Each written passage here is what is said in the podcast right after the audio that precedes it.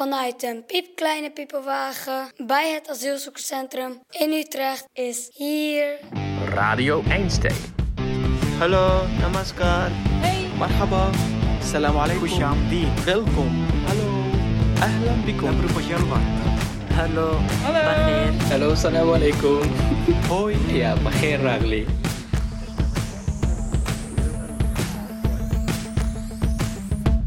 Je luistert naar Radio Einstein een podcast over het leven in en rond het Utrechtse asielzoekerscentrum. In deze vierdelige serie blikken we terug op bijzondere verhalen uit eerdere seizoenen. Om te eindigen met een splinternieuw portret van een jongen uit Nigeria. Een jongen met een van de beste namen die ik ooit heb gehoord. Namelijk Supreme. Maar dat is voor later. De rode draad in de verhalen die je hier de komende weken gaat horen is het belang van een helpende hand. Van iemand die je bijstaat als het leven zwaar is. En daarom noemen we deze serie Als we elkaar vasthouden, valt er niemand. Vandaag luisteren we naar een portret uit 2019, uit de aflevering Werk. Dit is het verhaal van Salim. Ik heet eh, Salim, ik ben eh, 24 jaar eh, oud, geboren en getogen in Afghanistan. Salim is een bescheiden jongeman met wijze ogen die rust uitstralen. Hij mag dan pas 24 zijn. Qua levenservaring doet hij niet onder voor een dertiger of veertiger. Kijk, in Afghanistan, uh, ik ben opgegroeid in een hele uh, andere situatie eigenlijk. Het is oorlog en dit maak je heel veel dingen mee en dan word je wel sneller volwassen eigenlijk, zeg maar. Salim's levensloop is op zijn minst opmerkelijk te noemen. Want een paar jaar geleden, toen hij amper de 20 voorbij was, opende hij samen met zijn compagnon Esmat zijn eigen zaak. En niet zomaar een zaak. In het centrum van, Utrecht. Echt, de locatie is gewoon uh, echt top. Op een koude decemberdag geeft hij ons een rondleiding door het pand. We staan hier voor de deur. En wat staat er op de ruit? Er staat uh, Sorbonne Afghaanse restaurant. Hij neemt enthousiast een menukaart met ons door. Eigenlijk altijd uh, drie gangen menu. Legde uit wat typisch is aan de Afghaanse keuken. De basis van de koken is rijst. En uh, wij werken met heel veel kruiden. En hij vertelt waarom Sarban Sarban heet. Het heeft ook te maken met uh, uh, zijde route. Mensen vroeger gingen met kamelen, die komen uit Azië naar Europa met kamelen. En die leider van die caravan was Sarban. En daarom hebben we ook die naam gekozen. We dalen een brede wenteltrap af, want Sarban is gelegen in een werfkelder. Ah, kijk. Binnen is het sfeervol, knus zelfs. Dat ligt aan de kleuren, zegt Salim.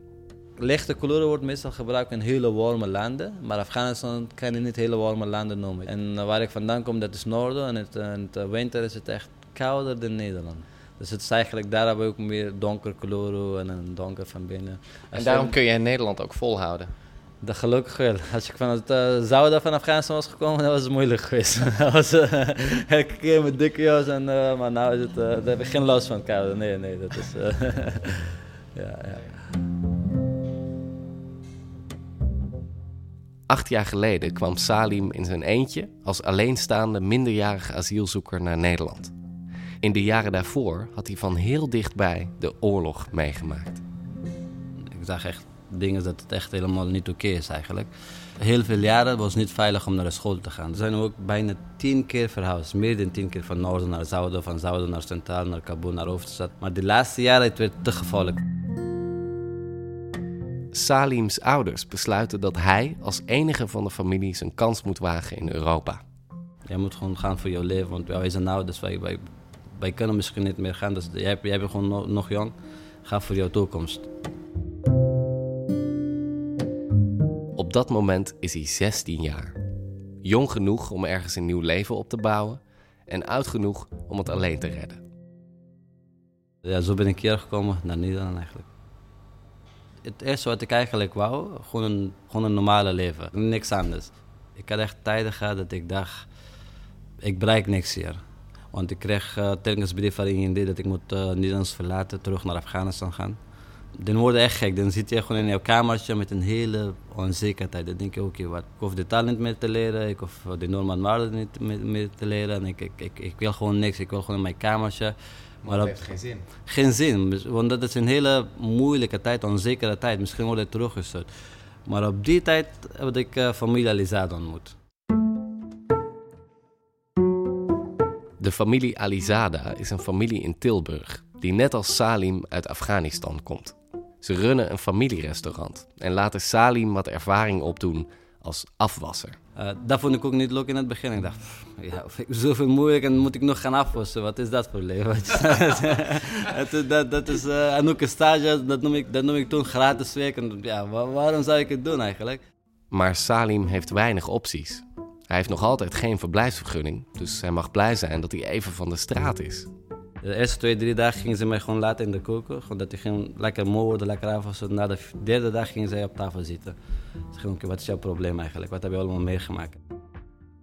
Salim vertelt de familie zijn verhaal. Ze luisteren naar wat hij te vertellen heeft en beloven hem te helpen. Toen begon ik een beetje te beseffen, oké, nou heb ik echt eh, mensen om me heen. Nou, nou sta ik niet alleen eigenlijk. Het is niet de eerste keer dat mensen er voor hem zijn. Maar dit keer is het anders. Als iemand tegen jou zegt, komt alles goed? Dan zeg je, ja, je hebt alles, weet je. Dat, ja, zegt docenten op de school, dan zegt begeleiders en dan zegt, eh, weet ik veel, alle vrienden van mij. Dan komt er niet goed binnen. Maar iemand die heeft het allemaal meegemaakt, net als die familie. Dus ze worden ook gevlucht uit Afghanistan. Ze hebben zelf dat meegemaakt en uiteindelijk is het weer goed gekomen. Dat was het grootste verschil voor mij. Met hulp van die familie weet hij een verblijfsvergunning te bemachtigen. Binnen zes maanden had ik mijn verblijfsvergunning gekregen. En ondertussen klimt hij op binnen het familierestaurant. Je gaat afwassen en daarna ging je de chefkok helpen. Dan word je zelf chefkok, dan heb je de leiding over de hele koken. De laatste stap is dus bediening dan. En dan ontstaat het idee van een eigen zaak. Hij wil het idee samen met zijn goede vriend Esmat voorleggen aan de familie Alizada. Maar hij durft niet. Super eng, want ik dacht, ja, wat gaan ze denken? De reactie was eigenlijk, eh dus goed, ik vind het echt heel, heel mooi en heel tof dat jullie dat willen. Maar als jullie een eigen restaurant hebben of eigen zaak hebben, dan moeten jullie heel goed weten dat het heel veel grote ver- verantwoordelijkheid is. En ik weet ook heel goed dat eh Wally heeft tegen mij gezegd dat eh, als je eigen restaurant hebt, dan mag je ook niet ziek worden. Dat echt waar. Inmiddels bestaat de Utrechtse vestiging van Sarban vijf jaar. Volgens de filosofie dat als je elkaar vasthoudt, Dan valt er niemand. Als iedereen kan een beetje helpen, dan is het echt een wauwe wereld. Salim is trots op zijn restaurant. Maar het meest trots is hij op de mensen die hij aanneemt. Dat zijn vaak vluchtelingen uit Afghanistan of Syrië, die net als hij alleen naar Nederland zijn gekomen en maar wat blij mogen zijn met een stagecontract. De eerste dag moet je hem niet gelijk een verantwoordelijkheid geven. De eerste dag, wat, wat willen wij doen? Hem gewoon goed moe maken. Weet je, gewoon laten afwassen. Laten gewoon het eerste twee, drie dagen dat hij gaat gewoon lekker slapen. En dan op de tweede, derde dag ga je op tafel zitten. Dan is het, eh, dat werkt echt goed, geloof mij. Ja, we zitten hier. Even later stappen we nog even de keuken binnen, waar een Afghaanse jongen hard aan het werk is. En jij bent eigenlijk de baas van de keuken. Ja, ik ben chef in de cooking. Ja. En, en eh, hoe, hoe is het om hier te werken? Het is goed, ik, ik ben blij, ik werk hier. Ik voel, jullie is mijn familie. En als je s'avonds thuis komt, Ja. hoe voel je je dan? Ik voel, ik voel oké. is, eh, nee, nee, ik ben nooit moe.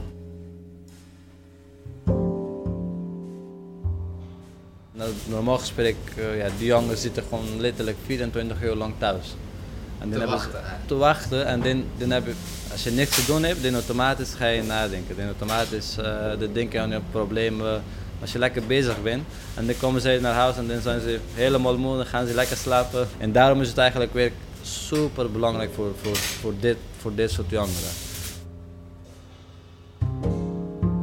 Zijn ook heel erg netjes en heel hardwerkende jongens. En, en geef hun gewoon zo'n kans, pakken zij de kans. En mm, het belangrijkste is gewoon voor hen gewoon een beetje ja, gewoon een gevoel geven dat ook in, jij staat niet alleen hier. Jij hebt gewoon mensen om je heen. Hij gebruikt het woord familie. Dus dat is echt iets, eh, dat betekent heel veel voor mij eigenlijk. Dat is echt... eh, niemand heeft hier aan familie. Ik heb geen families en de jongens hebben ook geen familie. Dus wij zijn voor elkaar familie.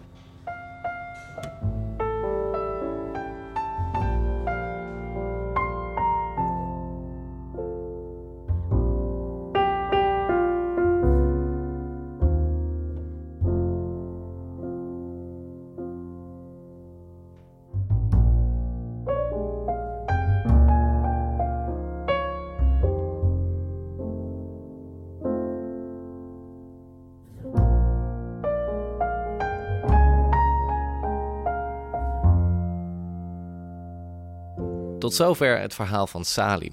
Mocht je benieuwd zijn naar restaurant Sarban, ze hebben een paar zware jaren achter de rug, maar ze bestaan nog steeds en zijn te vinden in een werfkelder aan de Utrechtse Oude Gracht.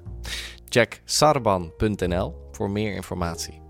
En voor meer verhalen van Radio Einstein, ga naar radioeinstein.nl.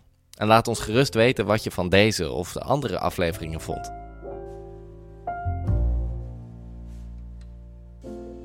Radio Einstein is een initiatief van Stut Theater en wordt mede mogelijk gemaakt door de gemeente Utrecht en Plan Einstein. Radio Einstein wordt gemaakt door mij, Misha Kolen, Rian Evers, Mariska Minne en Lilian Vis-Dieperink.